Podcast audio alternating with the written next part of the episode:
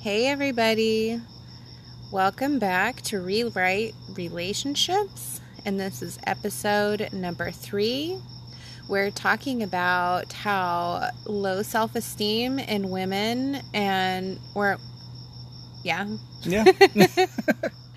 and how that can cause problems in the relationship, how it manifests. And in a lot of ways, this is really similar to what we talked about last week with men and how it's hard to kind of let go of their former selves and their past identities this low self esteem and where we gather all of these messages from and this box that we put ourselves in it's that's our past. It's part a big part of our identity. And we make a lot of assumptions and we kind of project these feelings these negative feelings that we're having about ourselves onto our partners. Um so oh yeah this is allison oh and matt Um, we're outside again, so if you hear any fireworks or the train or that cricket, I heard, I'm pretty sure it's the exact same cricket that was in our last episode. I heard it on the recording. Yeah, it's July 6th, so there's probably a few more uh, artillery shells going to go off here soon, probably. So it's just so nice outside, so it's it's good for our flow. So, with talking about low self esteem in women, I wanted to talk a little bit about my past and how I came about my low self esteem and what that meant for me. Um, I'm getting ready. I was actually preparing a talk yesterday for a group of women on low self esteem that I am actually really excited about. And I'd actually, so I looked up the definition of self esteem. And what I read was that self esteem is a sense of satisfaction that you have with yourself. And I thought it was really important to point out that our self esteem really needs to be based off of this sense of satisfaction and not this ideal that we need to be happy or feel confident all of the time. This was a huge misconception that I've had since I can remember. And I kept feeling like I was failing at working on confidence or self esteem because I could not get myself to be happy all the time. I just I thought all of the personal work I had been doing wasn't working. I thought maybe there was something wrong with me. Maybe I was too bad of a person to be feeling good about myself. And so that's why I want to mention this that self-esteem is feeling that you're capable. It's having compassion for yourself it is not about being happy with yourself all the time because we're human and we make mistakes, and sometimes we make huge mistakes. Sometimes we totally fuck up. But it's important to know that we're capable of making decisions afterwards. It is not out of our hands. We can still make a choice after we make mistakes. And that, you know, we're capable of moving forward. We don't have to be stuck. So, as I'm talking about self esteem today, I'd like you to kind of think back on that. That I had had the wrong idea about self esteem, and that, um, you know, as I did my personal work and kind of learned what it was really all about, how I kind of came into this idea that actually clicked with me and how I was actually able to start building self esteem and confidence. So, I'll kind of start out with telling a little bit of my story. And it, it really starts in childhood with a lot of body image issues. Um, when I was I was very young, and uh, you know, just realized that I was bigger than some of my friends. My body type was different, and it absolutely didn't help that I was just weird. I don't know where my social skills were. I just didn't have any. I I see a lot of myself in my daughter sometimes. Um, you know, just off in my own little world and looking back on it now, I realize that absolutely was not a bad thing, but I really struggled to connect with other people. And so naturally, I'm kind of looking for these physical ways to fit in. And, you know, I realized that I couldn't.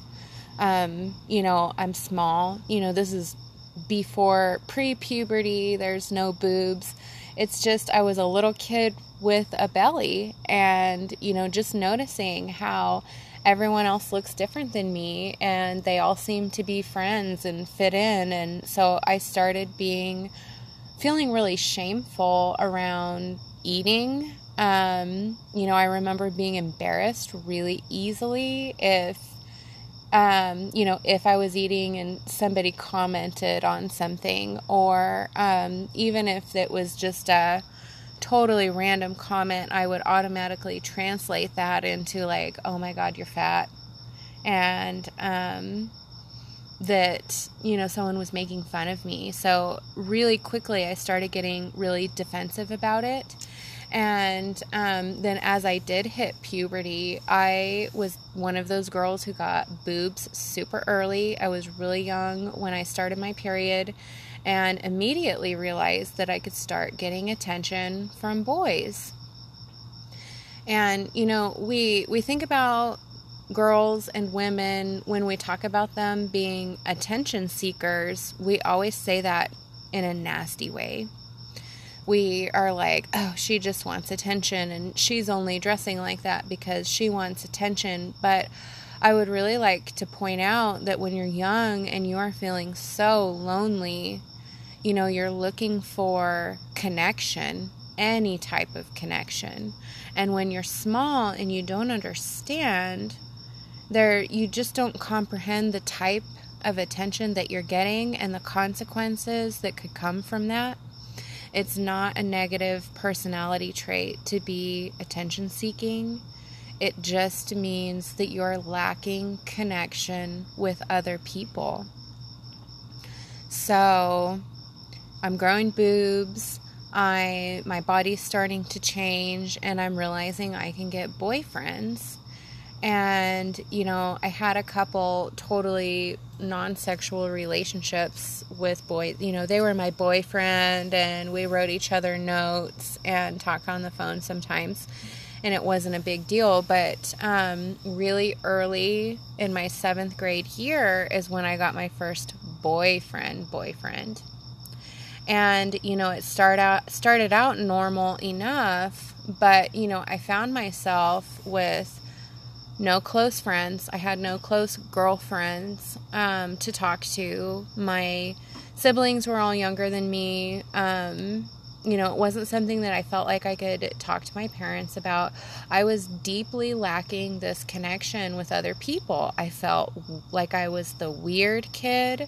You know, everyone told me, like, you're weird because you're creative. And you know, now I would absolutely take that as a con- as a compliment, but you know, as a 12, 13 year old girl, that's not a compliment. You're kind of like, fuck you, I just want to have friends. Somebody smile at me, somebody tell me that they appreciate my presence. So I met this boy. He had tons of issues, and this totally sets the tone for the rest of the relationships that I had in my life. And it really quickly developed into a sexual relationship. And looking back on this, I see that I was way too young to comprehend, what was happening. And with his age that he was at the time, I, I'm realizing now that it was even actually statutory rape. Um, I absolutely didn't realize that at the time. It was that we were in love and our parents didn't want us seeing each other, and you know, trying to show our affection for each other. And um, as soon as the relationship turned sexual, it started becoming emotionally abusive. Even though I already didn't have very many friends, I felt extremely isolated. I had been in sports and in groups in school, which I quickly dropped out of um, and didn't do anything without him. And I'd even found out later that without me knowing, he would be outside of my house sometimes. He would be in my window well sometimes. So he basically pretty much became kind of like his property, is what in his mind Yes. was. Absolutely. Yeah. And um I felt like it was kind of like this sense that I um I started this. He cared about me. He was the only person giving me attention, so this went on for years. You know, finally um I'd had it was actually one of my teachers had talked to me in a really compassionate way, kind of telling me what things looked like from her point of view. And, you know, it really touched me because in my head, I, because he's telling me, you know, no one else cares. You know, these teachers don't give a shit about you. All these popular kids think you're disgusting. And of course, he's playing on the body image issues. Like, you know, he's telling me no one else is going to like you. You know, no one else is going to love you and if you want this this level of devotion that i'm giving you you know you need to do what i say Mhm. and you guys i was Pretty much brainwashed. i was 12 when this started Can you? How old was he? he was 15 and um yeah obviously looking back on that i'm like oh Yeah. god but you know this is what happens when you feel super insecure and you don't have that confidence that you can reach out and connect to other people and as an adolescent it's really fucking hard you don't comprehend it yet you don't know what con- like you don't know what connection is you just feel like things are just the way they are and this is just how it's going to be. So, you know, eventually after that teacher reaching out to me, um, we were able to cut off contact. She'd actually had to start um, driving me home and um, walking me in between classes and stuff because he would be waiting outside of the school. And um, his his parents ended up sending him away. So was this his first like serious I think I think relationship it too? was. So it was something that he had control over completely, and then you were now his property, and then and it didn't matter what other people saw. It was just this was you know you guys you said it turned sexual, yes. so this was his first time too. So, I think it was. so. yeah. Now he automatically probably thinks like, you know, I took her virginity, now I own her. Right? Kind of. Yeah. And isn't that especially I feel like as a really young male, like this thing that Well, and I think coming from a male's point of view, you're taught, you know, when you're growing up, that, you know, uh, sexual be, being sexual and stuff like that. And what's that saying? They say, you know, uh, it's it's a, a a master key if your your key opens up a lot of locks, but then if the lock if a lot of keys open up a lock, it's a shitty lock or something like that. you know, and it's just you know, guys are always made to right. in your mind, uh, the more sexual partners you have, the cooler you are. You know, um, I remember growing up and uh, we we had uh, an older kid in school and he was pretty popular and stuff like that. Had sex with like two or three girls, and as a guy, I was like, Jesus Christ, that guy's cool as hell. I was like, he's just he's just awesome. Girls like him and all that, and they're you know. But then when you look at the girl side of it, all the girls thought those other girls were just sluts right? and then they would get bashed on all that stuff like that. Well, this guy got to walk around like he was cool and everything like that, Mhm. and he was praised. So it's definitely two different sides of a coin. Right. That is a tale that's as old as time for middle schoolers and high schoolers. And so I definitely, that was a really good point because I really think that from his perspective, he conquered me. Yeah, But that also I was ruined so that I was no good to anyone else now because he already had it. yeah, So, you know, finally this boy's gone. I'm still a really young teenager, and immediately I'm in another relationship with a very much older male. And it's it's the exact same thing happens. and it keeps happening to me. Then I meet another boy, and it's the exact same thing, and another boy, and it's the exact same thing. My entire high school career was not spent making friendships. It was spent chasing these boys and then being emotionally manipulated into feeling like I was this huge piece of shit.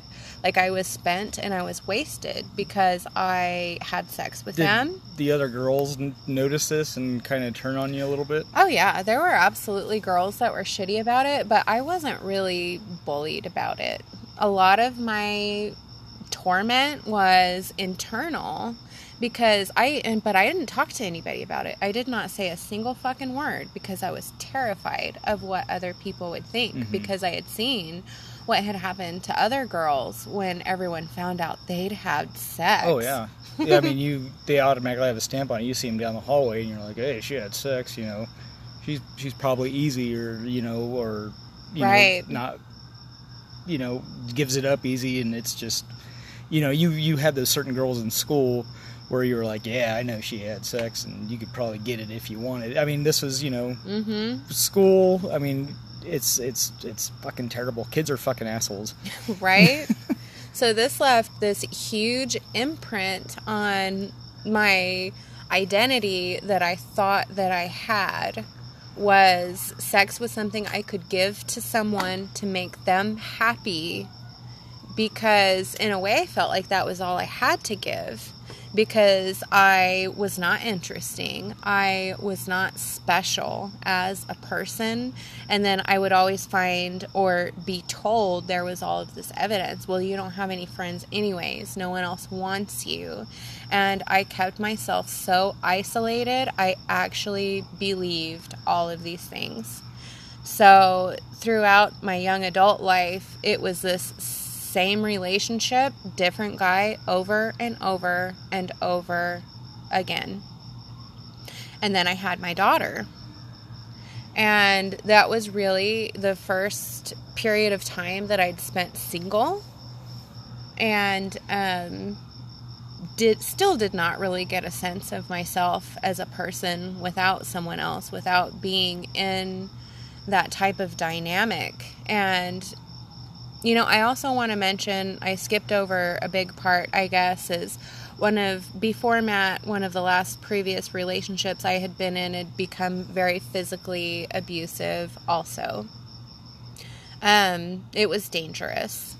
And, you know, I would find myself kicking myself thinking I'm so stupid for staying and um, you know, looking back, you know, my thought process and everything, I uh why would I have not thought that way? It was familiar and I could navigate it and I knew exactly what was going to happen.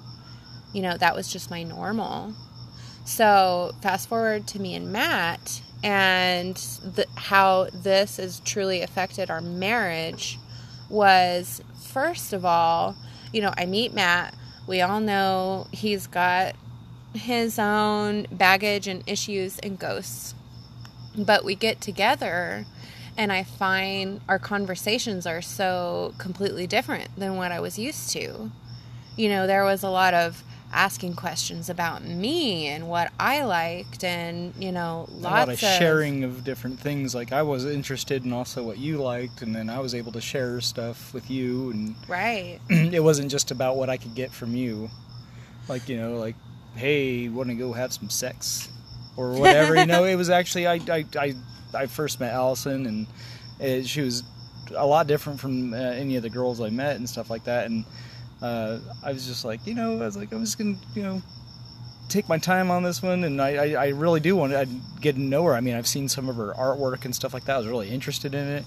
You know, uh, we like the same type of music and things, so I started sharing music with her and stuff like that. And I don't know if at first if she was really open to it because I wasn't because Yeah. I told you you you were suspicious. yeah. I'll never forget that. Like I don't know, Matt. It sounds suspicious on everything I'd, I'd ask her if she's heard of or uh, Yeah, you know, song. It, it, I specifically remember one song. He's like, "Listen to this," and I was like, "I don't know, Matt." It was a La Dispute song too. Yeah. And now it turns out to be one of our favorite bands. So right? Something we really bonded over. yeah. So, you know, the whole thing is just completely different. And we'd actually talked for a long time before we met in person. We'd dated for about a year. You know, we lived about an hour apart, so we didn't get to be together all the time. And so, about two years into knowing each other, we move in together. And, you know, everything's going pretty good. And finally, we had lived with a roommate, we got our own place. And that was really when things started getting uncomfortable for us Yeah. or for me. you know, I you're finding yourself in this part of a relationship where you're comfortable and I kept I kept waiting for the the other shoe to drop. Yeah. I kept waiting for something serious to happen and I kept finding myself when we did argue and we were not in these huge screaming matches arguing. It was not like what I was used to, but when I knew he was mad, I would still catch myself flinching away. I would shrink back, I would cry, leave the room, you know, and then realizing it was a like a physically protective thing. Yeah, it was like almost like I she was waiting for me to come at her, which you know like was like I said has never been in my my thing. I've I've never you know gone after a woman or hit a girl or anything like that. But yeah, she'd always be flinching and like kind of need to leave and stuff like that when I just wanted to talk about the problem, and then it was just kind of like she would kind of shut down. And it was almost like she was waiting for something to happen, and uh, you know, it, it never did. right? no, it never did, but it definitely made any conversation or conflict we were having way less productive because then we've already talked about Matt's assumptions on arguing and stuff like that. You know, he's thinking, well, this is it, it's Yep. over. And then there's me over on the other side thinking, like, oh God, it's about to get dangerous and have a million things running through my head. Like, if this happens, what am I going to do? And, you know, it's leaving this impression on him. And he finally did pick up on it. I remember one time we were arguing and he's like, quit acting like you think I'm going to hit you. And I was stunned. I guess I didn't realize I was doing that. But Yeah, and it, it- but it hurt my feelings that you said that too, and I cried, and I don't think we even ever finished that conversation. Yeah. But you know, with any conflict resolution, it just wasn't happening. And then also, you know, in the back of my mind, I'm thinking that, um, you know, things are normal. Something bad is about to happen. I am just waiting for it. And which is really similar to what Matt had said, you know, just waiting. It's going to happen sometime, you know. Yeah, everything's going fine right now, and then you realize, like, okay, the next big fight is coming around the corner, and your body's gearing up for it. Uh, you're already trying to, in your mind, already trying to think of your defense uh, Right. talk, of what you're going to say to be defensive, like, you know, try to win the battle, Yeah. I guess, you know, and Or even though. yourself safe. Yeah, and even though there's nothing wrong at the time, you're ramping your fucking self up. Like, Yeah. "Hey, I'm ready to, I'm ready to go. Whenever this fucking bomb drops, let's do this because I already got what I'm going to say in my head. Yeah, we had our battle gear on, you know, and literal stress hormones are flowing. We've got the adrenaline and the cortisol, and our bodies are telling us to protect ourselves. So, this leads a little bit into our, well, okay, hold on. I'm going to slow down for a second. We'd ended up getting to this place where Matt and I had actually split up for a little bit. And what had happened was I was misinterpreting Matt's physical affection. Even if it wasn't meant to be sexual, I translated it as sexual. Like just a a passing by and me like just touching her back or a, a hug from behind or something like that. You know, to me it was just. I, I am a touchy person. I like to touch, and I'm a I'm a contact person. Was that that love language they say? Yeah. is a Physical touch. Physical touch. I do like touching, like holding hands and stuff like that. But whenever I think what she took it as was me trying to, I took it as aggressive. yeah, Because remember from my past relationships, what I thought that I had learned about relationships was sex was something I needed to give to you. I needed to give it to you to keep you happy. I needed to give it to you to prove that I loved you or that I was loyal or that I cared, that it was something that I had to give away. And, you know, you get resentful about it. And I was absolutely getting resentful about it. And I remember the night before I had asked Matt to leave, he'd rolled over in bed and grabbed my boob. Was this when I was asleep? Yeah.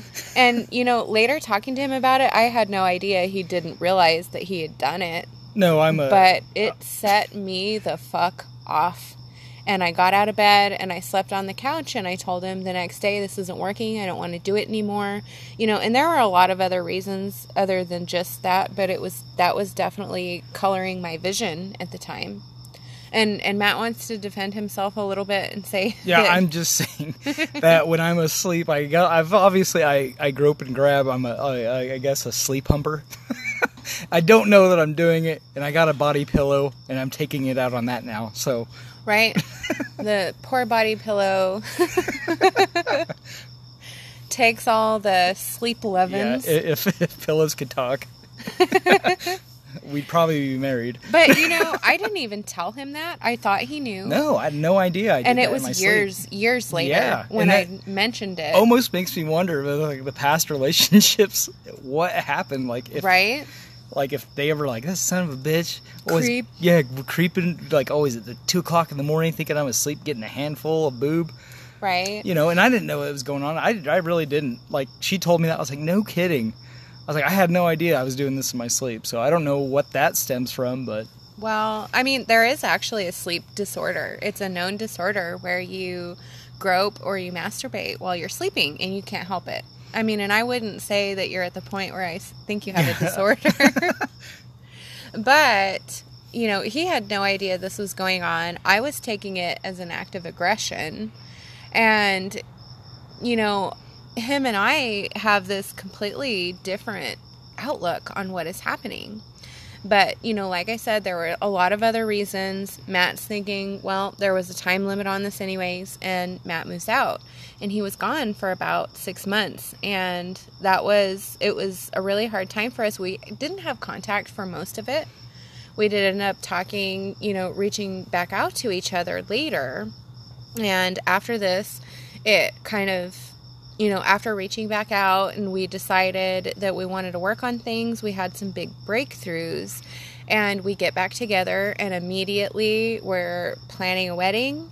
It was beautiful, it was everything I could have dreamed of. And then immediately after that, we're pregnant. yeah like i mean and we planned this one too though like we we this was not an accident i mean you know she was on birth control for quite a while and you know we got married and stuff like that and then we at first we discussed never having kids at all Right? That And was our thing when we got together. No more kids. Yeah. We're like, yeah. yeah that's fucking great and then i don't know just one day we were like hey do you want to have a baby and uh, we ended up doing that uh, didn't try hard and i'm still upset about that i was hoping it'd be a lot more fun than that Yeah, it was immediately. I was like, "Oh God, we're pregnant." Yeah, it was on April Fools too. So uh, That when- was when I posted on Facebook. yeah. But it was right before that that I found out. So now this is something that I think a lot of, of women can relate to is pregnancy. Your body image, self esteem, your sex life, the way you're translating your partner's interactions with you. Mm-hmm. So I'm coming from a place of really like low self esteem. I have a terrible body image. I'm hating on my body, anyways. And I'm pregnant. And you know how that goes. I was sick for a lot of the pregnancy. Yeah. My anxiety was almost unbearable. And so, you know, besides physically, I didn't feel like I looked good. I was also mentally just tearing myself apart. You know, anything terrible that you would never, ever, ever say to even someone that you hate, I was saying that stuff to myself. Like looking in the mirror and thinking like what the fuck is wrong with you? Like get yourself together.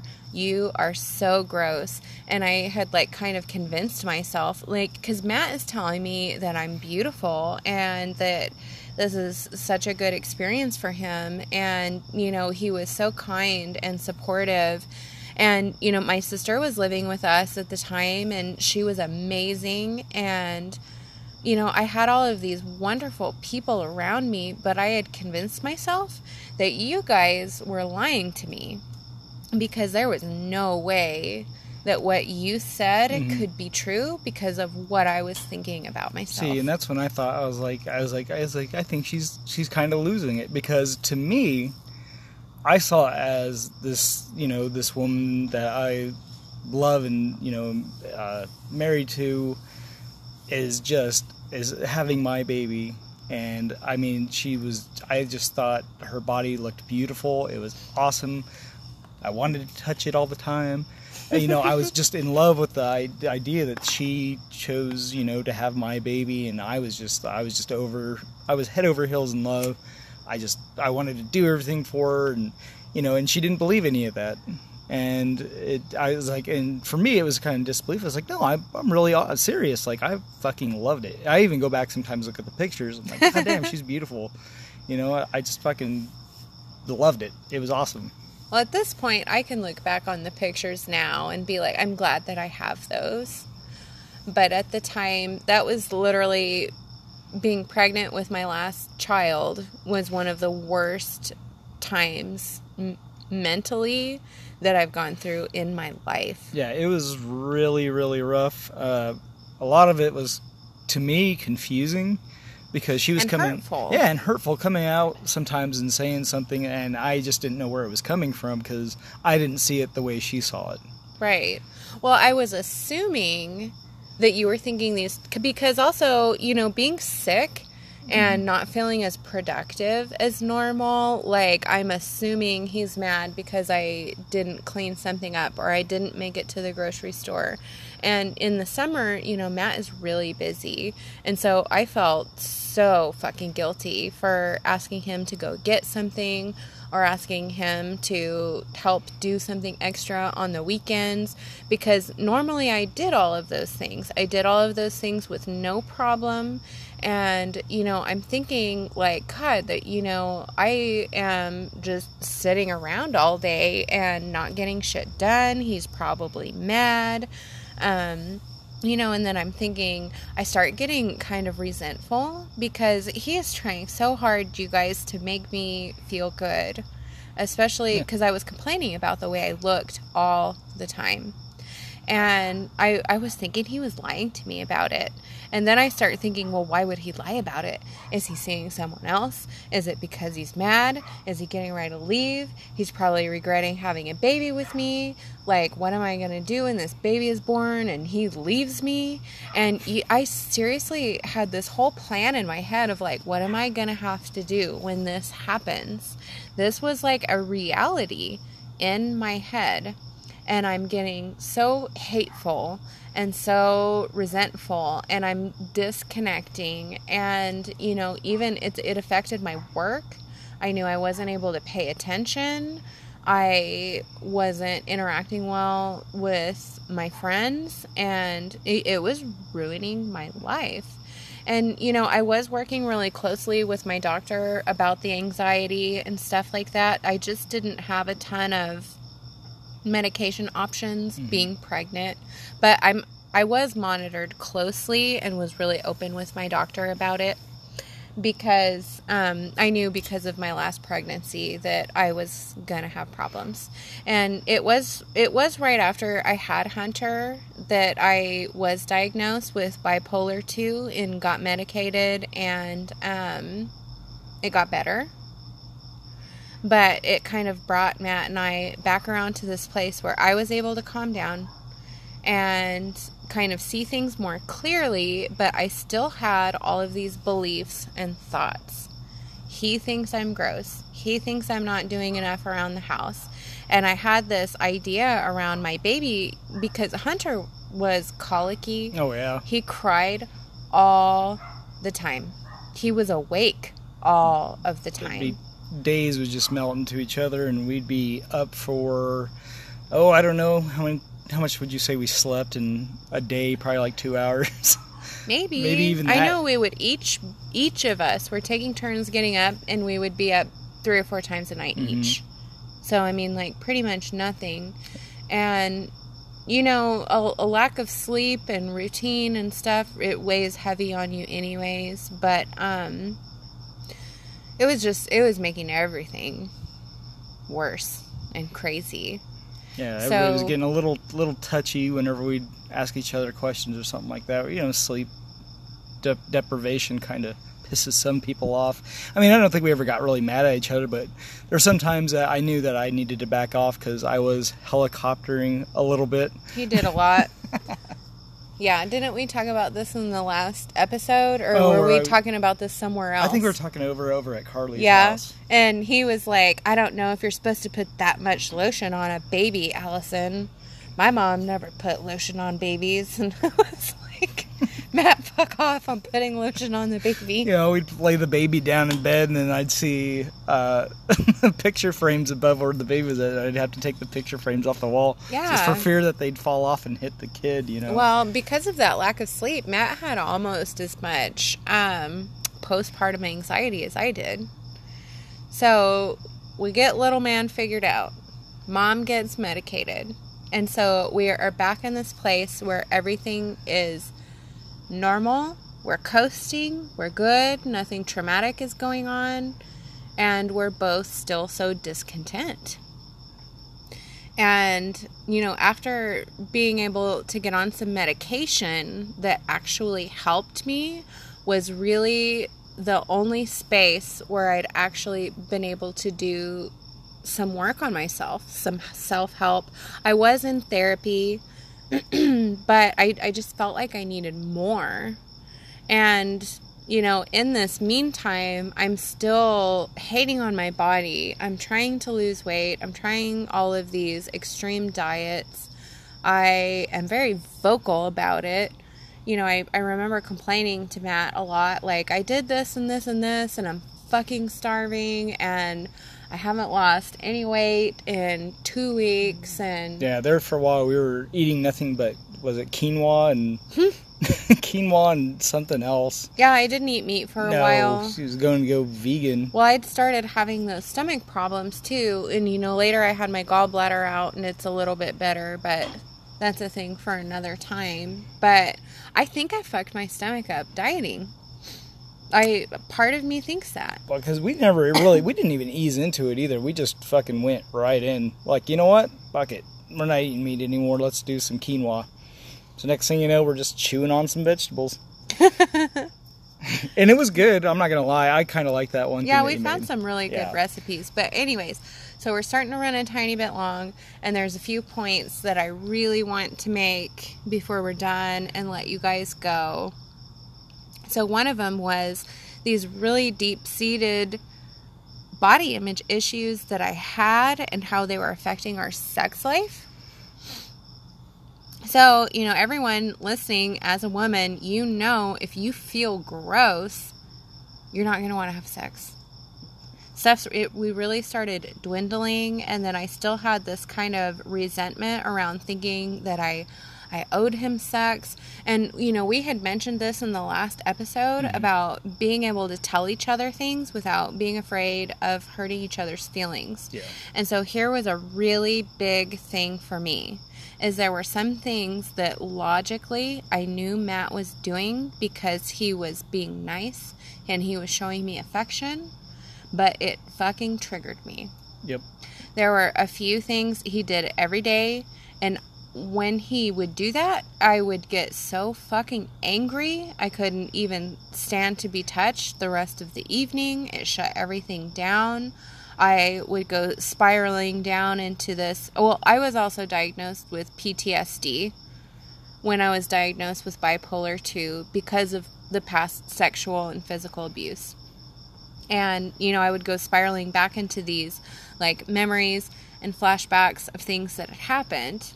And but I was afraid to tell him because I knew it was not coming from a malicious place and he did it all the time. Yeah. And I knew that he would be thinking, oh my God, I do this all the time. And, you know, either be mad, like, why didn't you tell me? Or his feelings would be hurt. And so the first really big step that I had to take was to just blurt it all out. Yeah, it was like one of the things that I did was when she was doing something in the kitchen, I would come up behind her and give her a hug or something like that, and it would kind of stop her from what she was doing. And that really pissed her off, and I had no idea, and I I did that all the time. And I didn't know, I had no idea she felt that way about that. So it was just a kind of a shock to me. I was like, oh, whoa, shit. I didn't know that that affected you like that. And, you know, it just, it it did hurt, but I was glad that she told me. You know, I was like, well, I'm, you know, I wasn't doing it. You know, Right. To- and I to- I to knew hurt you. that. I knew that logically, but my body, it was like my emotions were programmed to feel defensive. Mm-hmm. And you know, unless you're aware of that and then know how to work through your trauma, you can't shut those feelings off. Yeah, and and here I was. You know, I didn't, I didn't notice that it affected her that bad. I don't know if it was because I was standing behind her. I could- Well, it's because, you know, how they talk about people having a fight, flight, or freeze response to danger. Mine is absolutely almost to default. It's to freeze. just to freeze up. yeah. So I'm sitting there hugging you and thinking everything's fine. You're over there just freaking the fuck out Yeah. and just like God, this. And I was really afraid to tell him that. And, you know, some of my fears, you know, a little bit of it came into fruition because after I told him, he didn't even really look at me or touch me for days. And then I was just shattered Yeah. because I was like, I fucked everything up. I shouldn't have told him. I should have just figured out how to deal with it. Yeah, in my mind, it that what that kind of signaled to me was like, just don't touch me at all. It wasn't, you know, just this moment. It was just like, you know what? I was like, I'm just gonna play it safe and not even touch her. not unless you know she Ask for asks it. for it or initiates it. I'm just gonna stay way the fuck over here and watch TV. So it did cause some discourse and it caused some hard feelings and some really uncomfortable situations. But we were able to keep talking about it. You know, I could ask, How are you feeling? What are you thinking right now? Let me tell you what I'm thinking. And in those moments, I found that it was easier for me to not talk face to face because I was really ashamed of how I felt and how these things were manifesting in our relationship. I really hated that I made you feel bad. And, you know, this idea that my sexuality was really my own and that I deserved to ask for what I want and to set boundaries and things like that. It was this totally new idea that I had literally never considered before.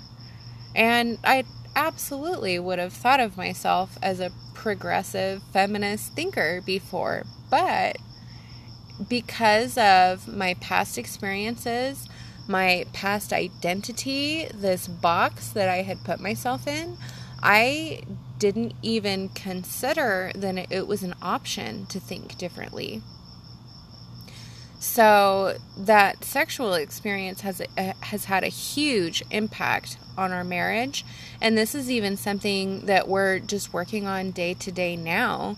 You know, learning to say like this is what I want, this is what I'm comfortable with.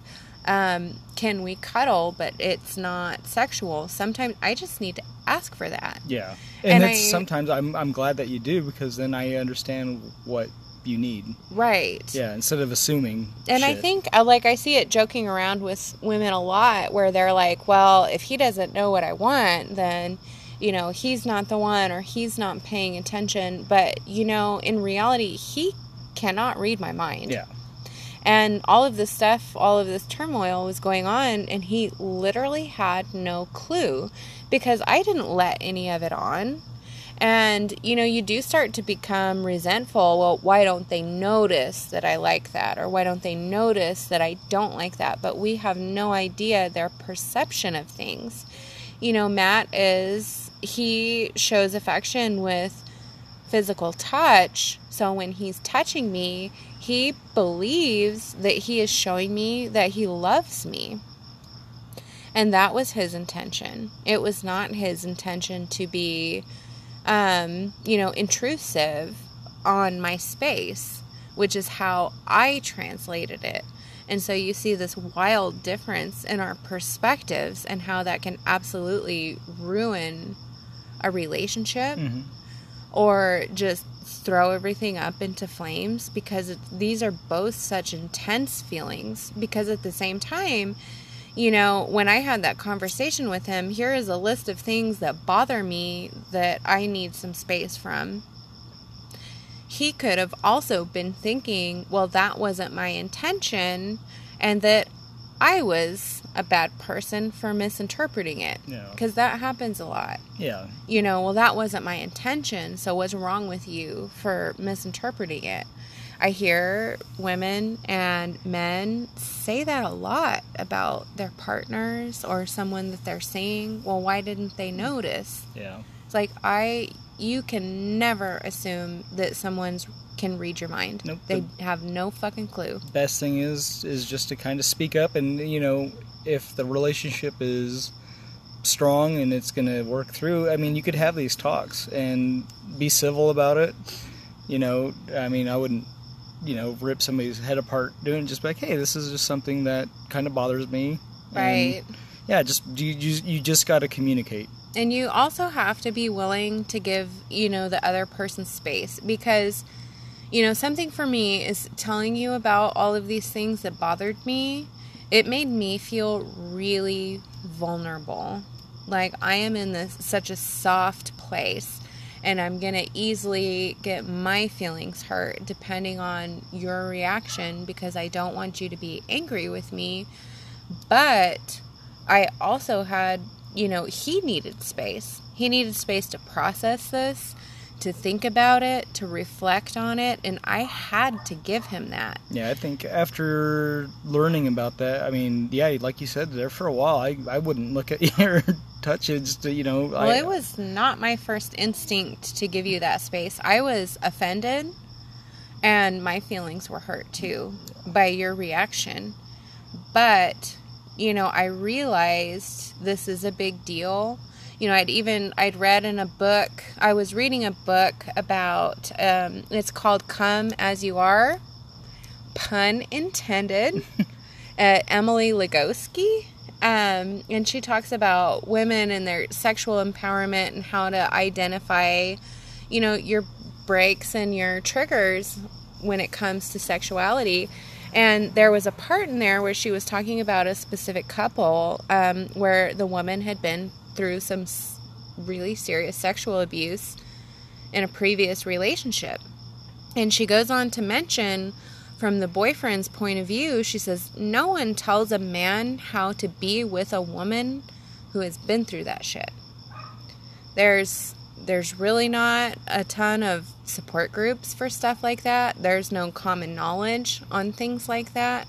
If you are with a woman who has been through traumatic sexual experiences, you don't know what to expect, you don't know what to do, and you're going to get your feelings hurt. Exactly. I mean, just even just the small things. I thought that was me showing kindness and love was setting her off, and I I was just beside myself. I was like, I don't know what to do. But this was a, a huge miscommunication that really rocked us for a little while. Oh, yeah. I mean, we were kind of electric with this discontent and like feeling really uncomfortable around each other. And, you know, because of both of our past experiences, we're both thinking, like, what the fuck is going to happen now? Yeah. But we got to this place where I kind of figured, like, fuck it. I already told him everything that I was ashamed to say. I'd kind of given him a list of everything that had happened to me. I described it, how many times, each guy, all of this stuff. and just told him, here are all of the things that are impacting the way I feel about myself right now. And I had never told anybody that. So he did get to see my perspective. And so I am thinking, I've already fucking told him everything. We've been through all of this shit already. Like, I'm just gonna Yeah. keep doing it. We'll keep talking, even if it's in little tiny bits. And this is what I teach women in the life coaching is we cannot underestimate these little bitty baby steps that we take. Even if it's just one day saying, let's hold I feel like holding hands. You want to talk about why I want to hold hands? We absolutely can. You want to just sit here and be quiet? And it's taken a lot for me to just ask really specifically for what I want.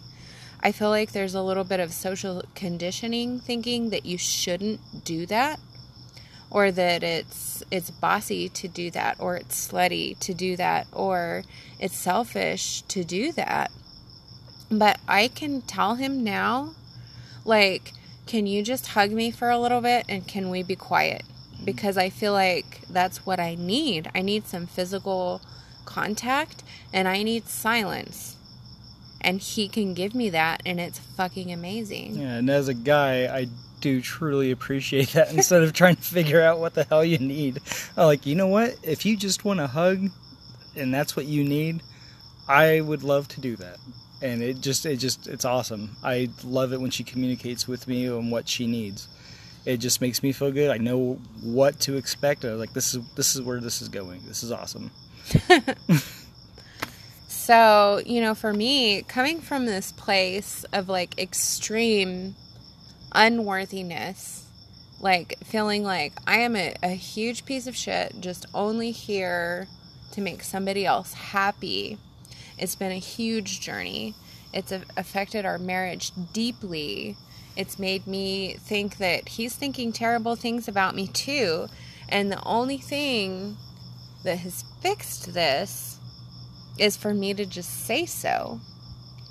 And, you know, when we talk about like you're going to have to be honest, even if it's going to hurt somebody's feelings, that doesn't mean come at them with like, you just touched me when I was cutting up vegetables in the kitchen and it fucking pissed me off and getting mad. It's just kind of like, hey, you can find a gentle and compassionate way to explain yourself. It's like, that made me uncomfortable. Here is why. And then allowing it to be just as that. I don't need a reaction out of him. I don't need him to explain himself. I don't need an excuse. And just allowing that little bit of silence in between us as we process what's going on has been really important for us so far with everything. So, cultivating this sense of worthiness and thinking that I can ask for what I want or I can explain myself without feeling guilty has all come from just speaking up. And I think we could do probably a whole nother episode sometime about the body image issues mm-hmm. because I think I really think that that needs to be addressed and it's really important, but it's going to be a whole nother Yeah. hour long talk. Yep. So, I know with some of my friends and some of my clients that I've talked to that this I this miscommunication about sex in our relationships um, is really prevalent, whether you've experienced sexual abuse or not.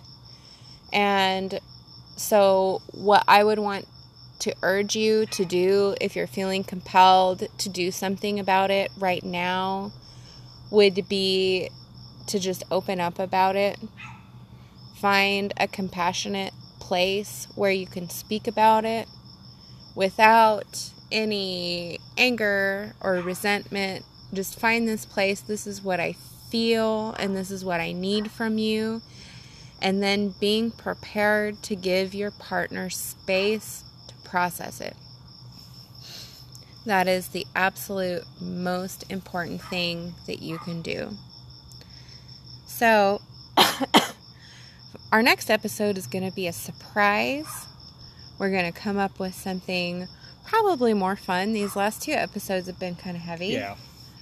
So So we got to throw some fun stuff in there every Yeah. once in a while. Got to lighten up the mood. maybe we'll talk about aliens or something. we We've could- kind of we've kind of been wanting to do that. Yeah, we've we've got some uh, urban legends or uh, things that have happened, Ghost stories. ghost stories, We should. We need to unsolved have mysteries. Halloween in July. That sounds awesome. That'd be pretty cool. We we we should, we should do something really So fun. we'll have a Halloween once a month. yeah. So, if you guys would like to connect with us, you can find us at Rewrite Self Love on Facebook. You can message us there or find any important information. And we really appreciate you guys listening, and we'll talk to you next week. All right. Thanks, everybody. Goodbye.